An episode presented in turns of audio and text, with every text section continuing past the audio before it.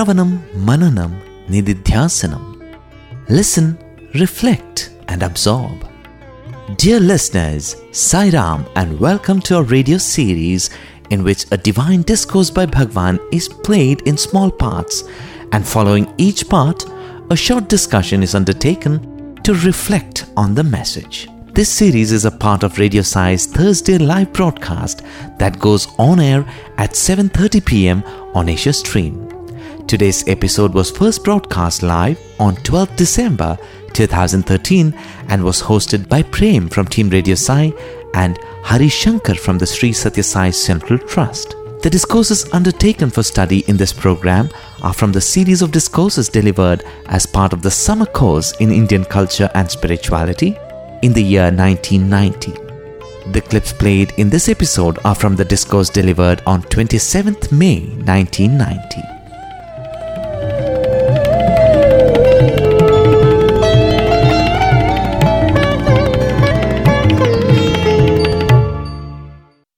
Sairam, dear listeners, and welcome to this week's episode of Shravanam Mananam Nididhyasanam.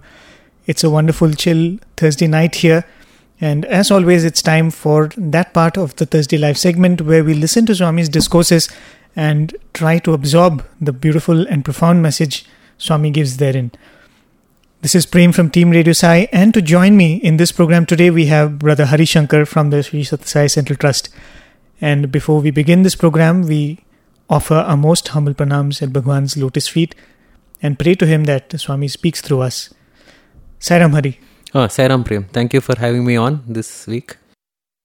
Yes, and it- it's a beautiful topic uh, which you're going through. Of course, every discourse has been as revealing as the previous one. Yes.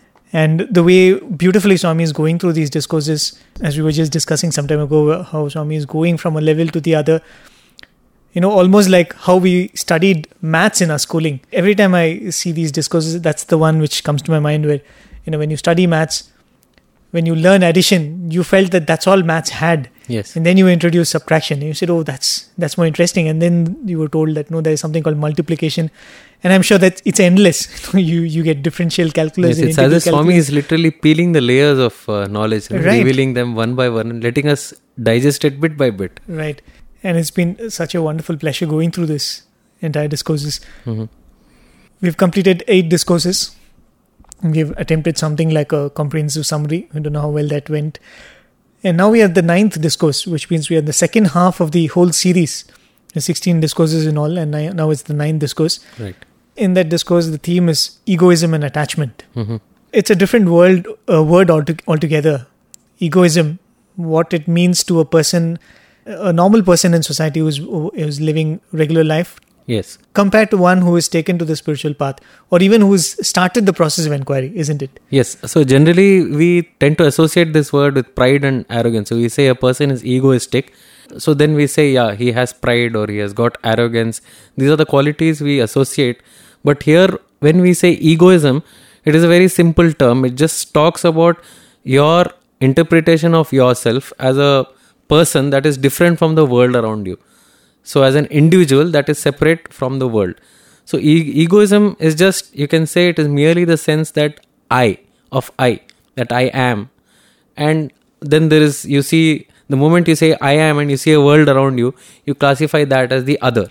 So, that is the egoism that is talked about. And likewise, attachment, it comes as an attachment to egoism. And the sense of mine, something that belongs to me, as distinct from something that belongs to others, is something that arises almost spontaneously with the idea of I. Right. In fact, you know, when Swami was going through these discourses, one thing which, uh, to put it in a sentence, Swami talks about body. Mhm. Swami says it is an instrument, it is a kshetra, it's a dwelling place for the Atman. Okay. And then Swami talks about the senses. They are important because that is the window between the world and the body. Mhm. The interior and the exterior is Yes. connected through the senses. And then Swami says the senses by themselves are powerless because Yes. they don't have the ability to choose. Mhm. They just go by their uh, utility. And then Swami says to make that decision or that which actually processes what the senses give Mm. is the mind. Right.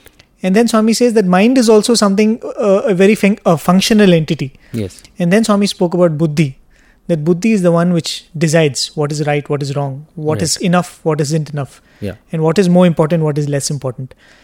And then uh, Swami gave this beautiful analogy of you know how the sun illumines the moon, the moon sends the light f- forth, and Right. in the night your street is lit by the moonlight. Yes. And Swami said similarly, the Atman actually illumines the buddhi, Yes. the buddhi illumines the mind, and the mind illumines the senses, and so forth. And Swami said, but between the Atman and the buddhi, that which shadows the light which comes from the Atman Hmm. is this subtle ego. Yes. So that's how Swami put ego in this whole uh, discussion of what Swami we've gone through in this discourse. That explains it. You know, that which acts, actually propels you to act, that which actually gives you the motive to gather or grab or do good or do right, do wrong. That feeling is this feeling of individualistic. Uh, the feeling that I'm an individual, Exactly. separate from what is around. Uh, even as you were uh, saying this, one example that came to mind. So when I was very young, I used to be a, a great fan of the stories of Sherlock Holmes. okay. And if you see, like Sherlock Holmes is a very special person because he has very keen sense of observation. Right. And uh, of course, as a youngster, I was always trying to develop that. Like, how can I become a detective with that keen sense of observation and deduction?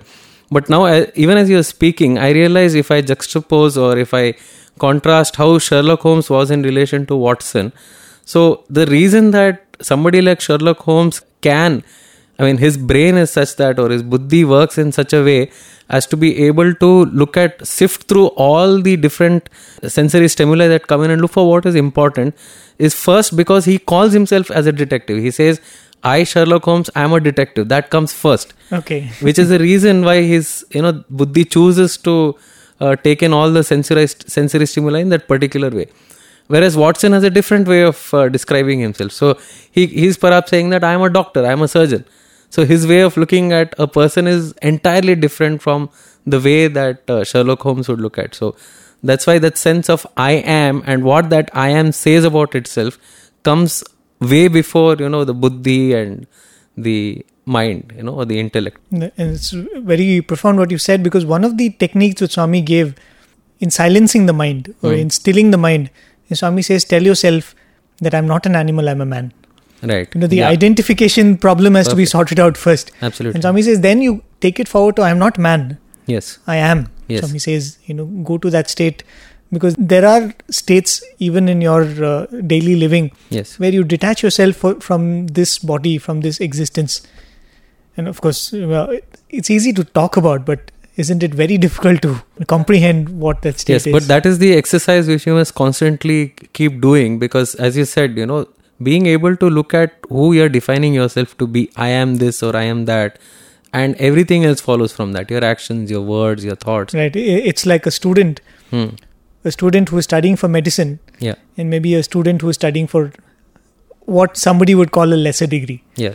Both are students, both are dependent on their parents, Hmm. but what one is studying for Yeah. makes him special than the other. Exactly. And Yes. you know, we might be in the same state mentally, but maybe to start with, as Swami says, that Shraddha, the desire to reach that state, maybe will qualify you a little more than somebody who's in the similar state but may not be thinking of such things. Yes. So the earnestness, I think that is the defining quality as as far as we are concerned.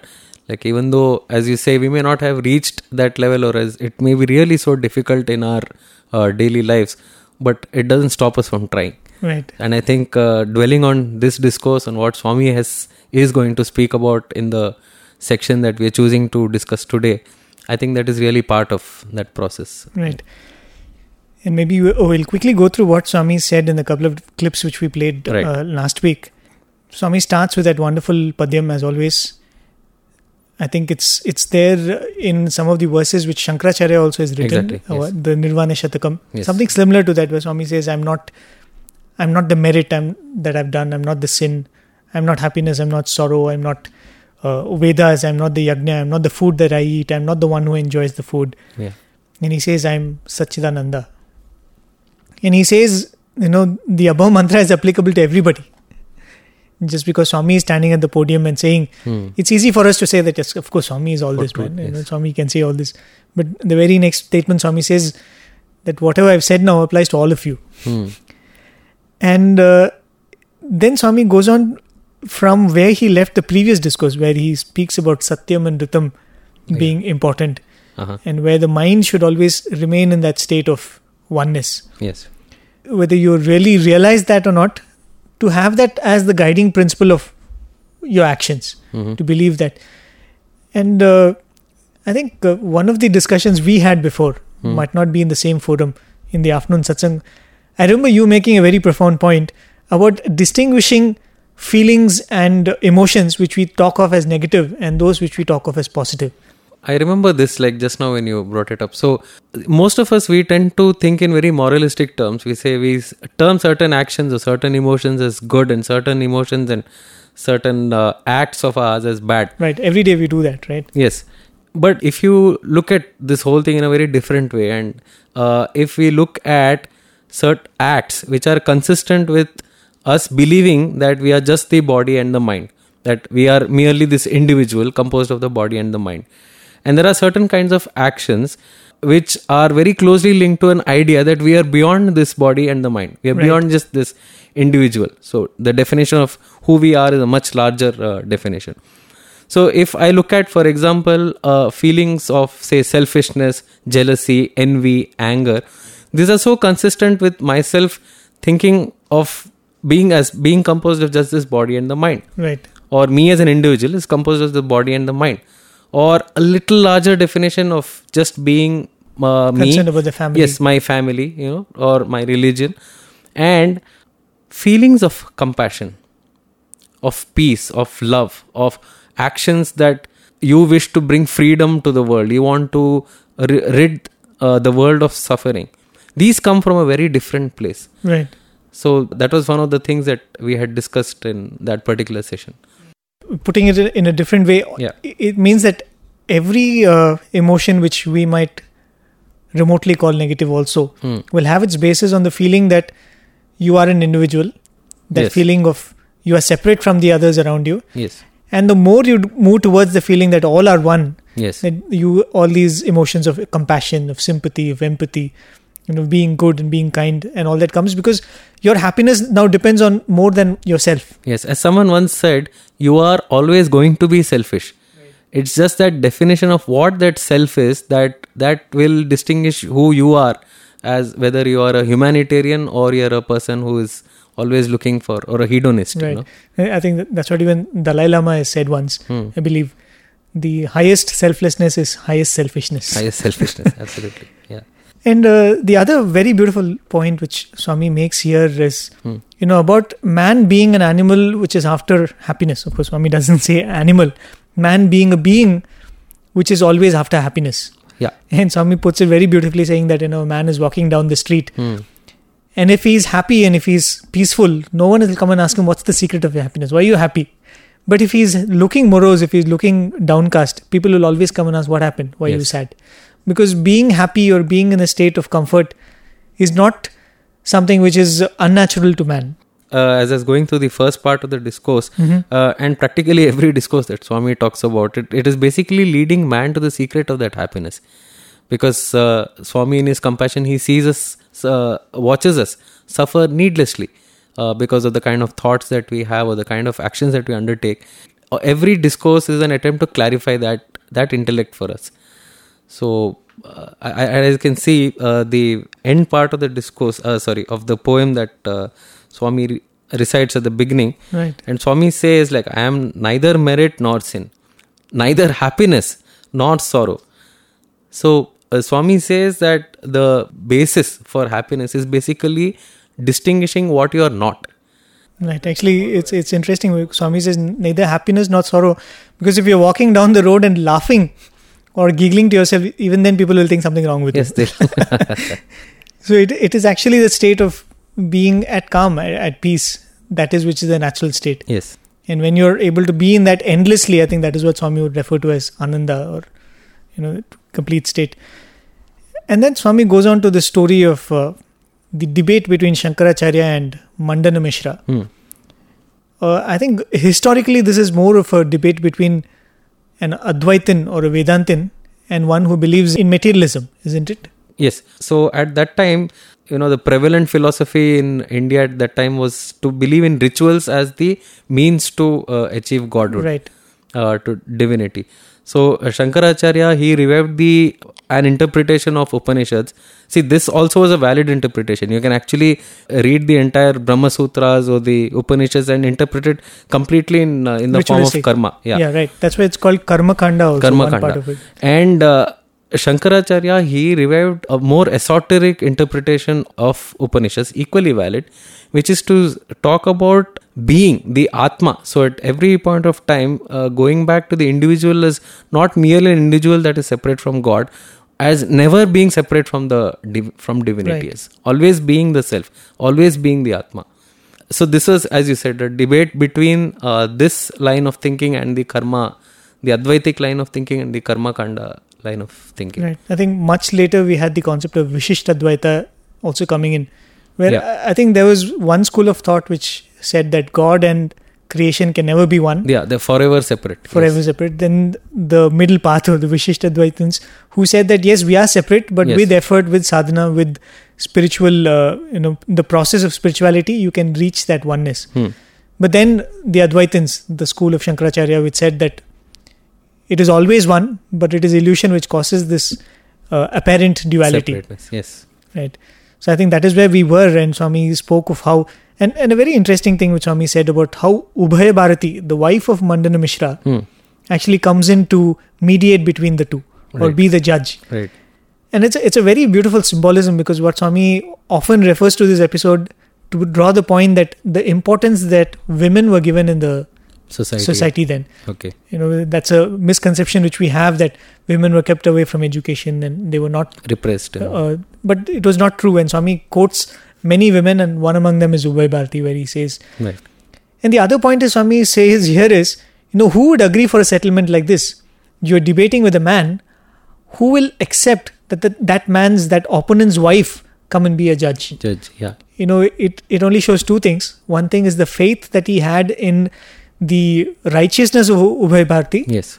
And the second thing is the confidence he had in himself, Adi Shankara, in the Yeah. philosophy that he was bringing to debate on. As he says, uh, it's a testament to Ubhaya Bharati's uh, fairness, her sense of uh, justice. Yes. So I think that's pretty much where Swami stopped the Okay. clip uh, last time. Right. So maybe quickly we'll go to the next clip in this discourse. Yes. And uh, I see a lot of heavy terminology here. And let's hope we can understand what Swami is telling and at least pray to Swami so. Right. అనగా శంకరాచార్య యొక్క స్వభావం ఏమిటి? What was the nature of Shankaracharya మేధాశక్తి కంటే బుద్ధి యొక్క శక్తి చాలా ఉత్కృష్టమైనటువంటిదని శక్తివంతమైనటువంటిదని భావించి ఆ యొక్క ఉభయ భారతిని నిర్ణయం చేశాడు. Shankaracharya decided Ubhaya Bharati to with judge because he understood that the power of buddhi is more important than the power of medhas. కనుక మేధస్సు కంటే భుక్తి చాలా శక్తివంతమైనటువంటిది అనేటువంటి సత్యాన్ని గుర్తించాలి విద్యార్థులు. Wherefore students have to realize that the power of intelligence that is buddhi is సామాన్యంగా భావించేటువంటి బుద్ధి కాదు ఇది.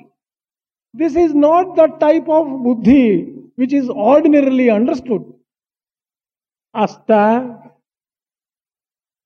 ఎయిట్ స్వాస్థ అనేటువంటి ఆసక్తి స్థిరత్వము కూడినటువంటి యొక్క శాంతియే ఈ బుద్ధి.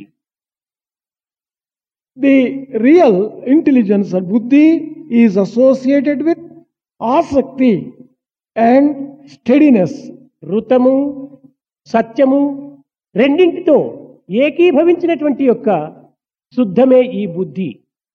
That intelligence is purified by the association of ritam and satyam truth ఇంకా యోగము మహత్తరమైన శక్తి మహత్తత్వము. ఈ రెండింటితో కూడినటువంటి యొక్క పవిత్రమే ఈ యొక్క బుద్ధి.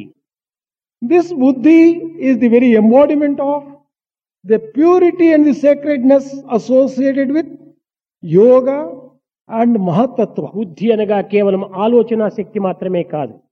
Buddhi here doesn't refer to merely thinking power కేవలం విచారణ శక్తి మాత్రమే కాదు. It is not merely power of deliberation కేవలం వివేక శక్తి మాత్రమే కాదు. It is not even the power of discrimination కేవలం విజ్ఞాన శక్తి మాత్రమే కాదు. It is not even the power of science విచక్షణ శక్తితో కూడినటువంటి విచారణ శక్తి.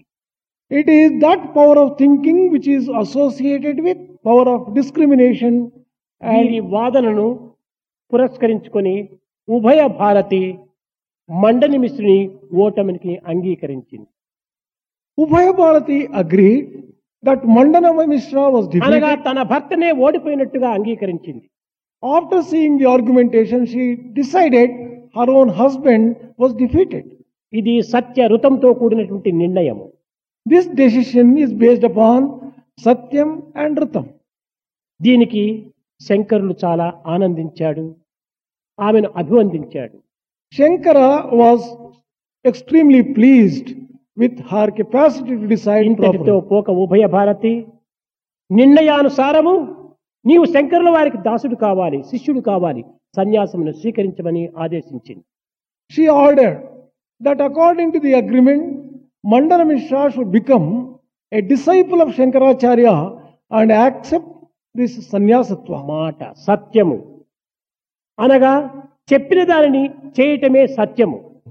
తలచిన దానిని చెప్పటము చెప్పిన దానిని చేయటమే రుతం doing what you say refers to satyam truth కనుక నీవు ఈ యొక్క నిర్ణయానుసారంగా సన్యాసం స్వీకరించమని ఆదేశించింది Ubhaya Bharati. She ordered as per the decision take up sannyasa కానీ గృహస్థ ధర్మమునందు ఇల్లాలు ధర్మపత్ని గృహలక్ష్మి అనేటువంటి యొక్క బిరుదును అందుకున్నందుకు లోకంలో స్త్రీ జాతికి సరైన ఆదర్శాన్ని అందించాలనేటువంటి ఉద్దేశంతో తన భర్త సన్యాసి అయినప్పుడు తాను కూడాను సన్యాసి కావటం సహజమని భావించి ఆ ఉభయ భారతి కూడాను సన్యాసాన్ని స్వీకరించింది. Ubhaya Bharati as she is grihalakshmi and dharmapatni it was her duty to also become a sannyasin once her husband become sannyasi భర్తను అనుసరించడము భార్యల యొక్క సహజము. It is the duty and it is natural for the wife to follow ఆమె నిజముగా సన్యాసం స్వీకరించనక్కరలేదు. There was no need for her to accept sannyasam at all కానీ లోకాదర్శన నిమిత్తమై తాను సన్యాసమును స్వీకరించింది. In order to set an example for the world she accepted sannyasam పరిశుద్ధ హృదయురాలు Ubhaya Bharati was a pure hearted soul. ఆమె ఒక ఆశ్రమం నిర్ణయించుకొని కేవలం మేధాశక్తిపై ఆధారపడి మేధాశక్తి చేత జయ విజయాలు పొందాలనేటువంటి యొక్క అపేక్షలు కలిగినటువంటి యొక్క అహంకార వ్యక్తులకు సరైనటువంటి మార్గం నిరూపించాలనేటువంటి సంకల్పం తాను చేసుకుంది. She resolve that her husband, who was basing all his scholarship on Medas, should, who is full of ego, should be taught a lesson, and she gave the correct decision. తాను ఆశ్రమం నిర్మించుకొని ఆశ్రమం నుంచి నదిలో స్నానం చేసే నిమిత్తమై తనను అనుసరించేటువంటి కొన్ని శిష్యురాళ్ళతో ఆమె ఒకనాడు బయలుదేరింది they built a hermitage by the side of a ri- river, and along with the other disciples, they would go to the river and bathe every day. మార్గ మధ్యము లోపల సర్వసంగ పరిత్యాగి అని పేరుగాంచినటువంటి ఒక సన్యాసి There was a sannyasin who was found on her way to the river. నీరు త్రాగేటువంటి ఒక సొరకాయ బుర్ర అంటారు తెలుగులో It was a very ordinary uh, type of water was there దీనిని ఎక్కడైనా బయట పెడితే ఎవరైనా దొంగిలిస్తారో ఏమో అనేటువంటి యొక్క భయం చేత దానిపైన ఉన్నటువంటి అభిమానం చేత ఆ సొరక ఆయన తల క్రింద పెట్టుకొని పండుకున్నాడు ఈ యొక్క సర్వసంగ పరిత్యాగి. This great sannyasin who had given up everything was attached to that small ordinary water jug fearing that that may be stolen away by someone else he use it as a pillow and you sleeping on that అతనికి సరి అయినటువంటి జ్ఞానోపదేశం చేయాలని సంకల్పించుకుంది Ubhaya Bharati. Ubhaya Bharati decided that she should teach him the correct path అతను వినున్నట్టుగా తన యొక్క శిష్యురాళ్ళతో చెప్తుండాలి. చూడవే అతను సర్వసంగ పరిత్యాగి కానీ సొరకాయ పైన మాత్రం అభిమానం వదలలేదు. In the hearing of that sannyasi who was just sleeping, she began telling her disciples, Look at this particular person. He has given up everything in the world, but at, as attachment ఈ to this. చిన్న అల్పమైనటువంటి దాని ఎందే ఇంత అభిమానం ఉండినప్పుడు ఇంకా ఘనమైనటువంటి దాని ఎందు అభిమానం ఎంత గొప్పగా పోతుందో If he has so much of attachment for such a small petty thing, how much more of attachment would he have on more important things? She commented. పేరుకు తగినటువంటి ప్రవర్తన కాదే అనింది His action is not in tune with the ashram the, he has accepted. విన్నాడు ఈ సర్వసంగ పరిత్యాగి This person who has renounced everything, he heard it. మనసులో చాలా బాధ ఉద్రేకము రెండు కూడాను చేరిపోయాయి he was filled with anger and also excitement ఒక్క స్త్రీ నన్ను ఇంతటి మాట అనటమా అని తనలో ఒక విధమైనటువంటి ద్వేషాన్ని కూడా అభివృద్ధి పరుచుకున్నాడు he developed a sort of anger and hatred against her after all a woman commenting upon me తిరిగి తాను స్నానం చేసి వచ్చే సమయం లోపల నా త్యాగం ఎట్టిదో చూడు అన్నట్టుగా ఆ తల క్రింద ఉన్నటువంటి సొరకాయను తీసి ఆమె పాదాల దగ్గరికి విసిరివేశాడు. When she was returning after bath from the river, the moment she approached him, he threw away that particular jug at her feet, declaring, Look at my renunciation. I don't care for this thing. He threw it away. అప్పుడు ఉభయ భారత్ చెప్పింది అయ్యో పాపం వట్టి అభిమానమే కాదే అహంకారం కూడా ఉంటుండాది అనింది Then Ubhay Bharati commented, Well, you not merely have attachment but have your full of ego also ఈ అభిమానం అమత్కారములని అహంకారం అనేటువంటిది మానవునికి ఉండినంత వరకు కూడాను ఆత్మను అర్థం చేసుకోలేరు ఆత్మానందాన్ని పొందలేరు అనింది. Also said as long as men have attachment and ego and mindness they would never be able to realize atma ఈ సత్యాన్ని సర్వసంగ ప్రత్యాగి గ్రహించాడు. This great renounce of the world realize the truth పరిగెత్తి వచ్చి ఆమె స్త్రీయ పురుషుడా అనేటువంటి విచారణ జ్ఞానమే చేయకుండా పాదముల పైన పడ్డాడు. She ran to her fell at her feet not caring whether it was a man or a woman నా దోషమును క్షమించమన్నాడు. Forgive my fault he said. That was that uh, wonderful story. And you know even as i was listening to that story it, it just fills me with awe how much swami fits in in one story. And sometimes he, he narrates it with so much detail that uh, he has the ability to carry you away with it. Yeah, some very important uh, points which are very useful for us in our everyday life as well as you know our uh, spiritual journey. Actually it is a continuation of what swami was talking about in the previous part of the discourse. And here swami places a lot of emphasis on distinguishing or rather placing buddhi on a higher pedestal than intellect. Right. And yes. So actually in the previous part of the discourse swami is uh, already saying that ubhaya bharati was somebody who embodied this particular uh, relationship between buddhi and medas mandana mishra was a person who possessed great intellectual uh, capabilities.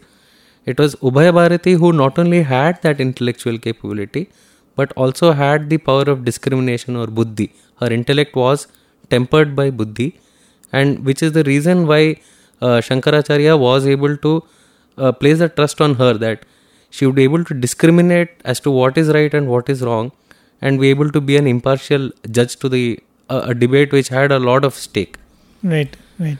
So this emphasis is like swami you should remember that he's actually delivering it to students and it is so important because this is a time in our society that we place so much emphasis on merely possessing intellectual we do not intellectual capabilities.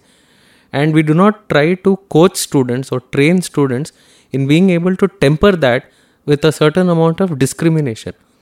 Uh, like what we call as integral education which we follow in our uh, university. university. It it does that. It tries to balance out giving the day to day knowledge that we need to live our life with this discriminative power so that uh, that is something which modern education there's a small failing in there that we emphasize so much on uh, converting that intellectual ability into success uh, fame and wealth, which are all accrued only to us, only to that particular individual or his uh, family.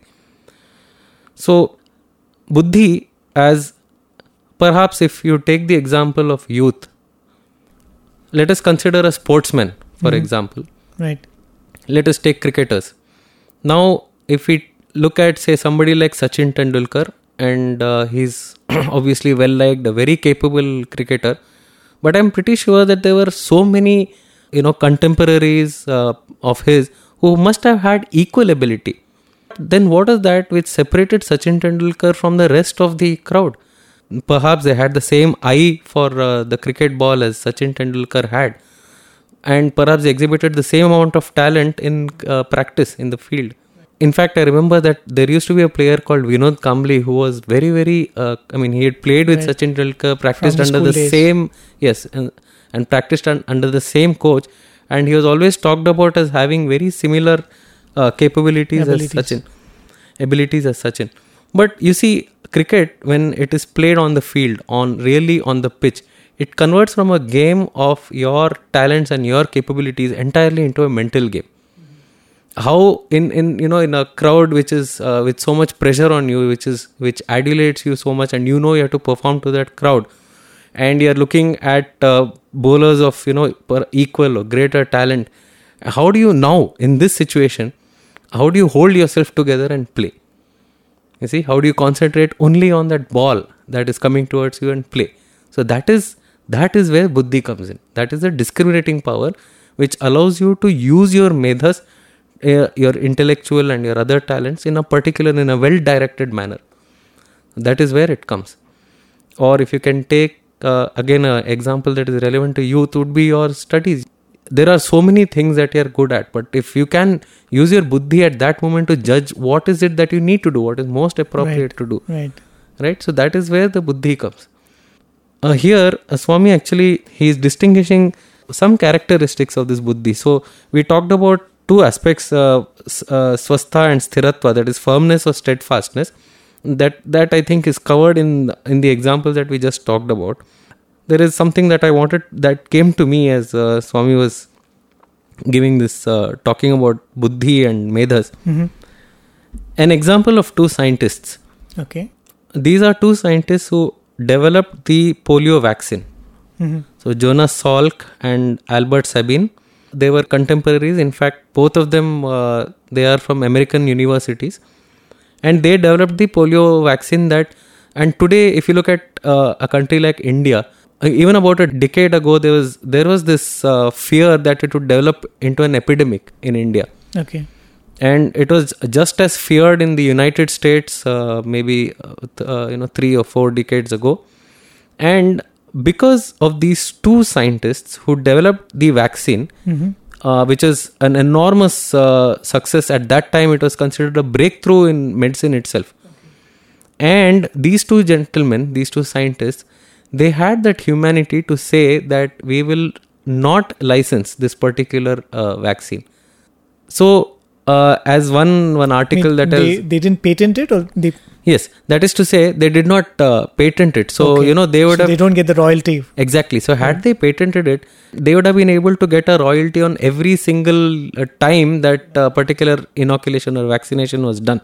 And you can imagine the amount of difference that has made. Uh, so, one article talked about how that foregoing that uh, intellectual rights or uh, patent on that that reduced the uh, cost of the medicine, medicine by about 25% hmm and that is why even it could penetrate so deep into countries like India and several African countries.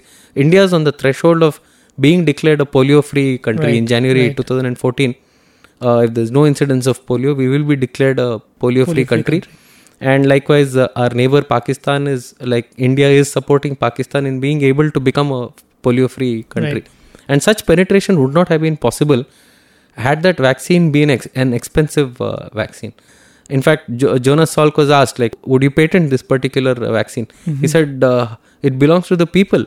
Do you uh, patent the sun? That's what uh, Wow. very rhetorical uh, question. And he said it, it didn't even occur to him that such a, such a thing should be done. So you see, they had the intellect. It, it is such a finely developed intelligence which could come up with this vaccination, a very breakthrough form of thinking of, you know, in vaccination you introduce that virus back into the body Right. and then have the body develop its defenses. So it's a very radical way of thinking. So it's, it takes that kind of uh, intellect to develop that vaccine. But it took that kind of buddhi, that discriminative power, which led them to think beyond themselves, to be able to give this uh, uh, benefit to the entire humanity. And the world owes a lot to them uh, right, today. Right. In fact, I remember when you know we mentioned this before many times and Swami was here to inaugurate the studio. Hmm. That's precisely what he said. Swami said, "You have knowledge. Yes. Knowledge is available for anybody who's there to pursue it." Hmm. But it doesn't stop there. Yes. Swami said, "You have to skill that knowledge. Yes. You have to put that knowledge in in such a way in use that it benefits people around. Yes. People today are killing the knowledge." Yeah.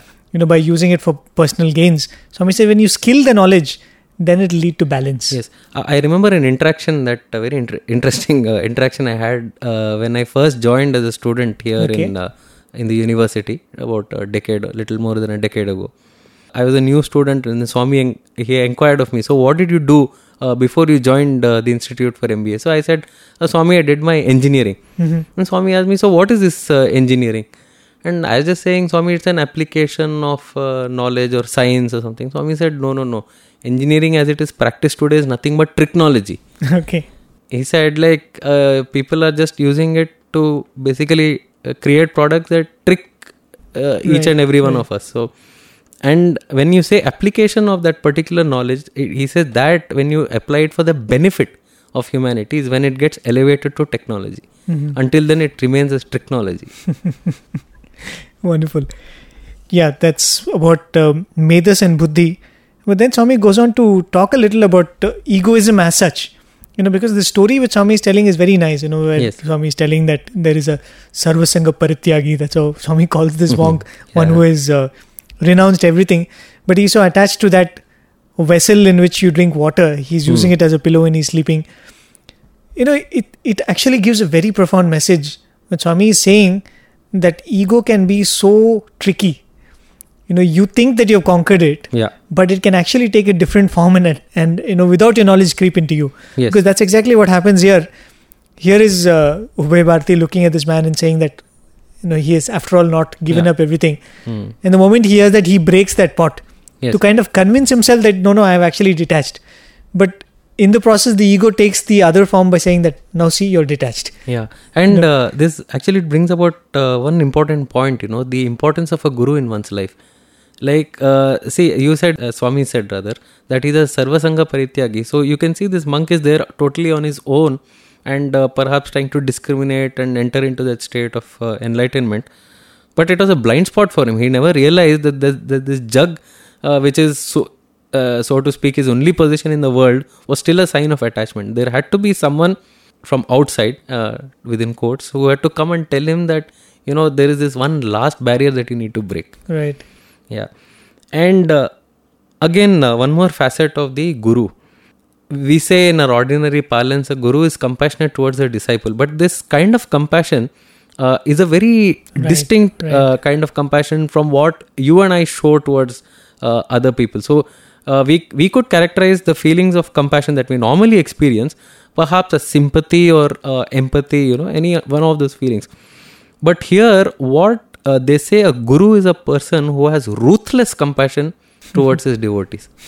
It's a very uh, paradoxical, Yeah, oxymoron. oxymoronical uh, kind Right. of uh, you know phrase to say that a guru has ruthless compassion, and it is compassion because it helps that in this case a particular uh, this particular disciple or this particular individual to go beyond uh, what state that he was in at that time Right. but it is also ruthless as in uh, she is not afraid to call out his deficiency in front of her disciples you know in front of everybody it actually annoys him Absolutely. and yeah the uh, the only thing you know it uh, perhaps you and i also do this in our everyday life we do ridicule uh, somebody but what distinguishes here is the result that she was able to obtain like she was actually able to break a very significant barrier for that disciple In fact, no, no, even as you're saying, I'm reminded of uh, a discourse which Swami gave in the Institute Auditorium mm, for the students. right luckily, we have a copy of that. Hmm.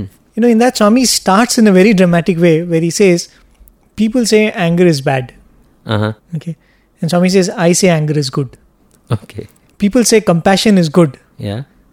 I say that compassion is bad. Oh. You know, that's how Swami starts. And then Swami, you know, dwells into it. Swami says, compassion that is misplaced is always harmful. right. And anger that is selfless always results in good. Right.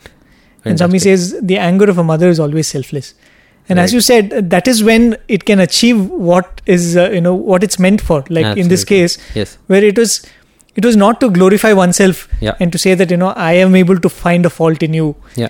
Invariably, I think we do that generally, Yeah. you know, and that's when it doesn't give the desired result. If I'm able to point out a re- mistake in somebody with absolutely no gain from it, Yeah. you know, no uh, feeding of my ego in the process, Yeah. I think that's when it'll actually have the best benefit. best benefit in the sense that the other person is able to get the benefit see even if like uh, so called there is no material benefit eh, that you get you have the benefit of saying that i was right finally even to yourself Right. even right. if to no one else You know, I told you.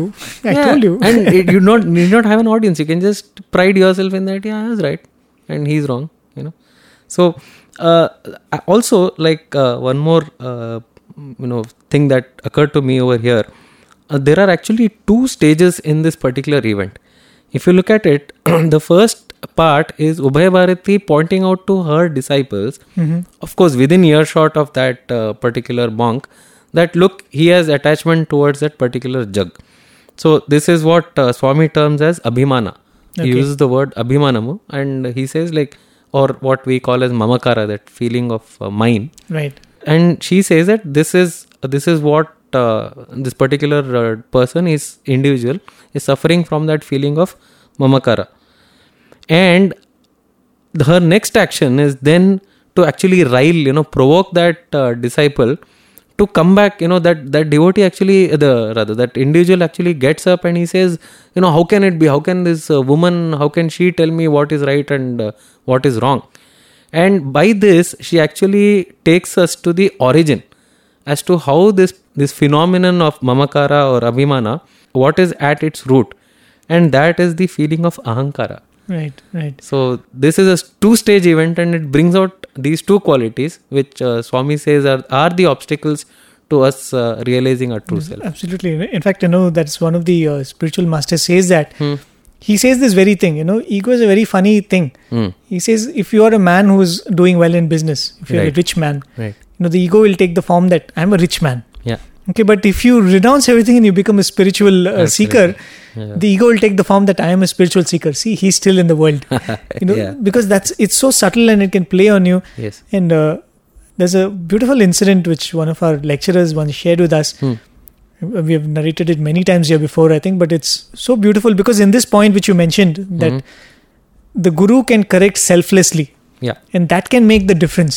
that makes the difference That does make the difference, and also when the disciple is able to see that selflessness in the guru, Yeah.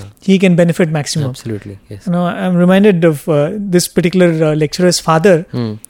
He was a person who was absolutely perfect in his, uh, you know, the way he had settled his life. He had retired. He decided that he would put away money for his children, Hmm. and he would proceed towards the Himalayas Hmm. and take up a spiritual journey. right And so he had decided that he'll come and tell Swami about his plan and Hmm. take Swami's blessings and go. And Swami calls him for an interview. And he says, Swami, I've done all these arrangements. My his children were studying in Swami's college, right and one of them was a lecturer. And he said, Swami, I've settled all this. I've sold away my house and everything is done. And I'm ready to go now. okay Okay, Swami said, uh, Do you have to go to Himalayas to realize yourself? Mhm.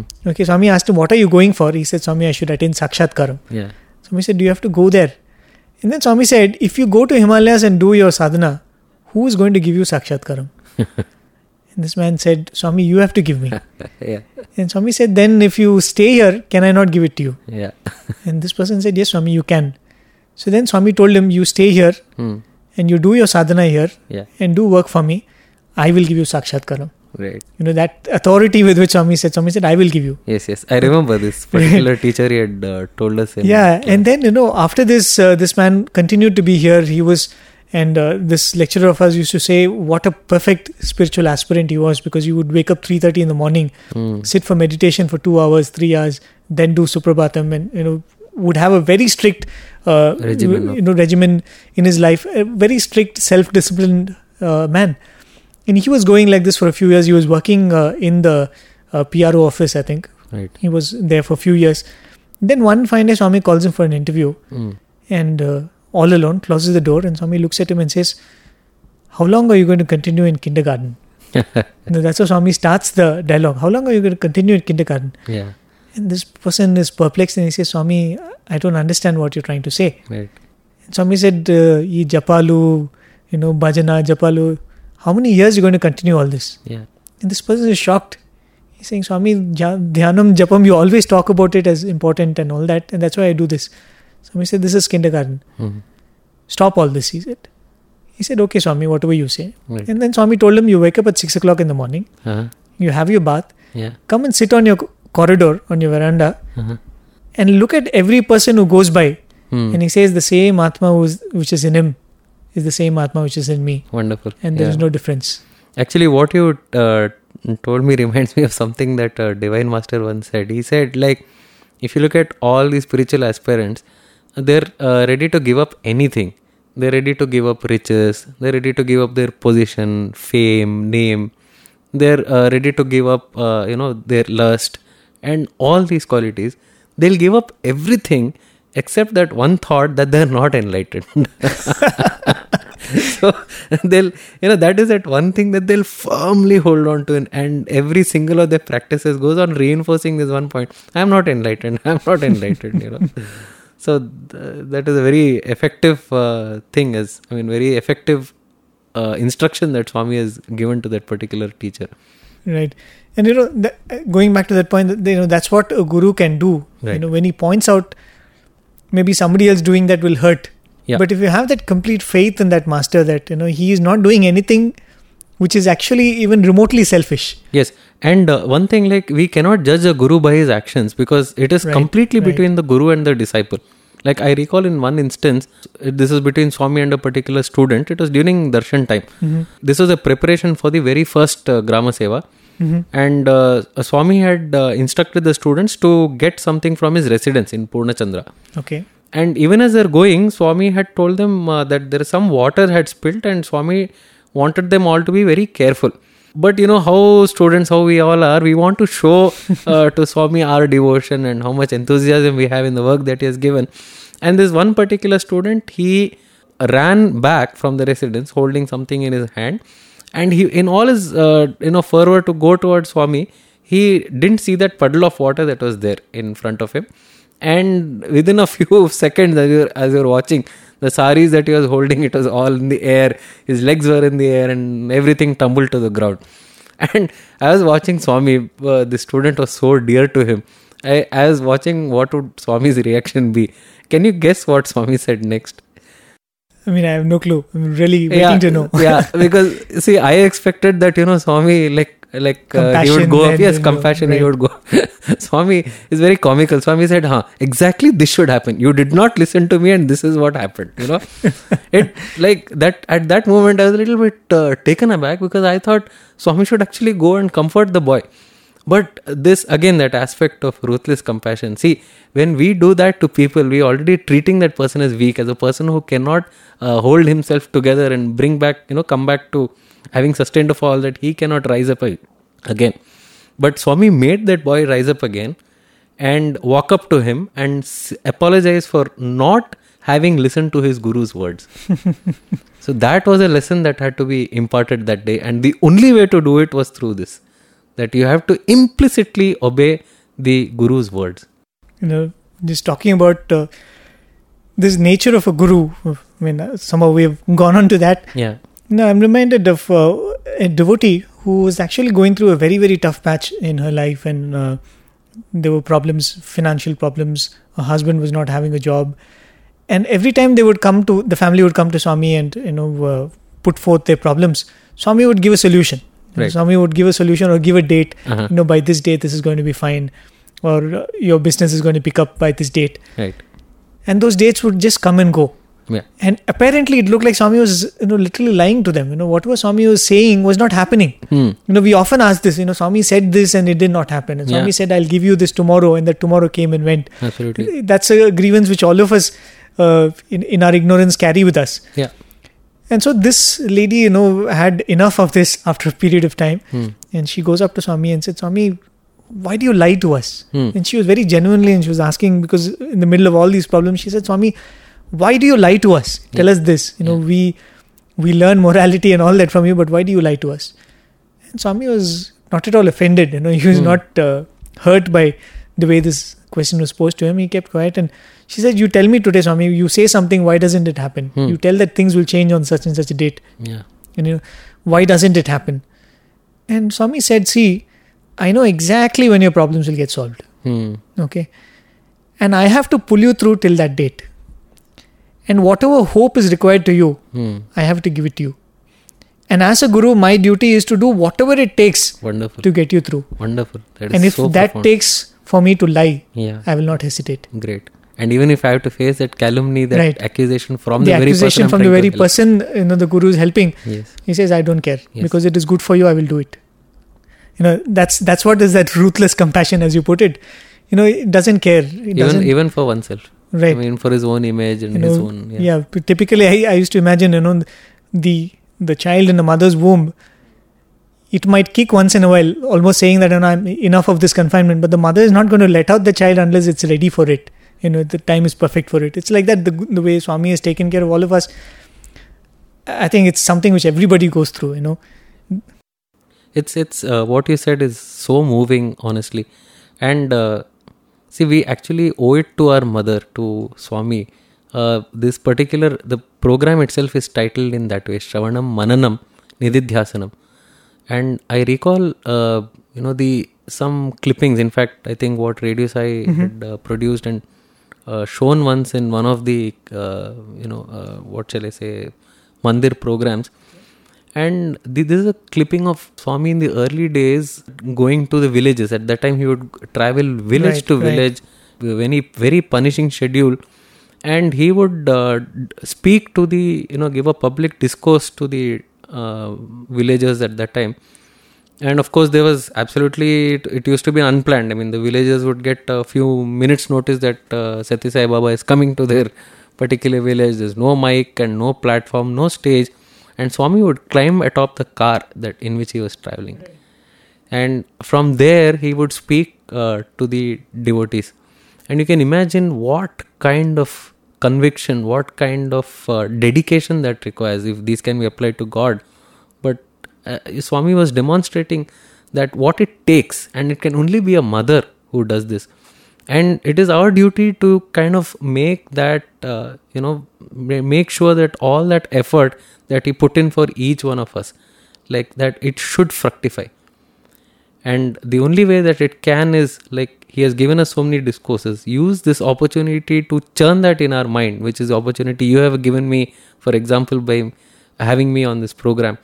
But more importantly to have what we discussed today being put into practice in our daily lives in every little way that we can every little effort just to please him Right. And you know, even as you said, imagining that that rigor with which Swami lived his life, you know, how he stretched himself to the limit to do. Uh, Of course, I, I find it very difficult to associate the word sacrifice with Swami because sacrifice is for people like us who we think that this is me and this is somebody else and I, I have done something for the for other. someone else yeah For Swami, it was never like that.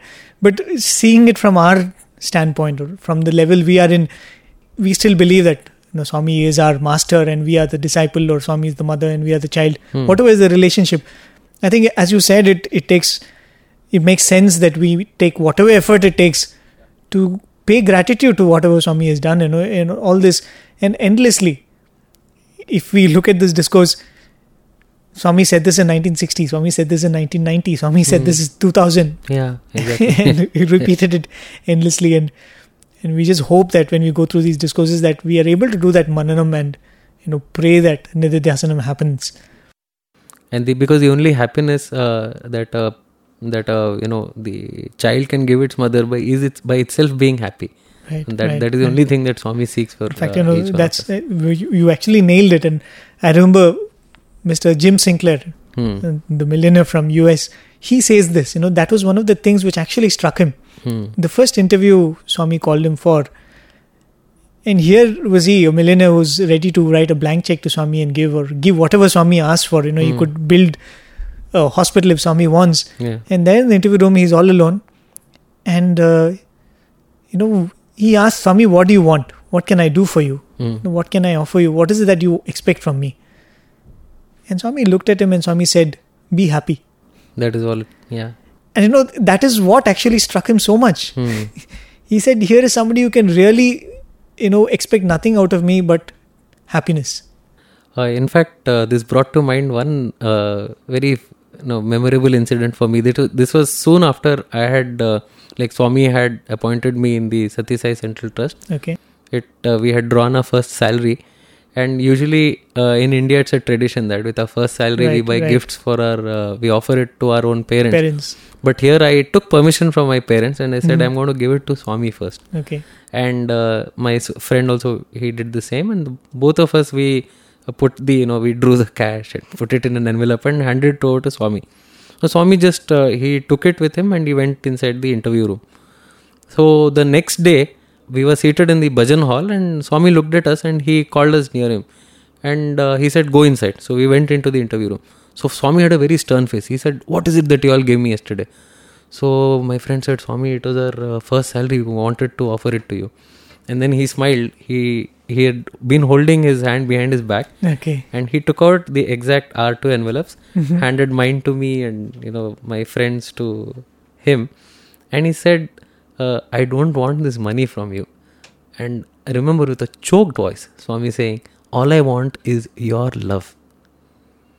that is all and I, I can always i'll never forget that particular incident it drives me every single day to be of uh, service to swami because that was all that he wanted so Beautiful. pure Yeah. Beautiful, Hari. I think I think I shouldn't add anything to that and take away that beautiful moment which you narrated. It's so wonderful. And dear listeners, a couple of weeks back when we had Venkatraman sir here, you know, this is what he said. He said, when you listen to this, these discourses, when you listen to the amount of detail Swami is going into, amount of uh, you know pain Swami is taking to explain all this, it only shows how much love Swami had because he, he had no reason to do all these other than the fact that he really loved us. And one real gratitude we can show to him is take these messages of Swami as our very life breath and live by it and try as much as possible. You know, it's not that we all live in that state of non duality or live in the state of perfectly being ruled by the intellect, by the buddhi, as Swami would say. But it all is in Shraddha, as Swami said, you know, the the words which Swami use here, Asta and Ashakti, the zeal and faith. as a mother who actually enjoys her child uh, taking the first faltering First- first step, but will finally actually hold us and hold us uh, like a child like a mother holding the child to itself i'm pretty sure that swami will one day look at us taking these faltering steps and hold us to his bosom Wonderful. And with that prayer and with that promise to Swami, we offer this humble effort of ours at Swami's lotus feet and we pray that he blesses all of us. This is Prem from Team Radio Sai, and with me for the past one hour was Brother Hari Shankar from the Sri Sathya Sai Central Trust. Thank you for joining us. Happy listening.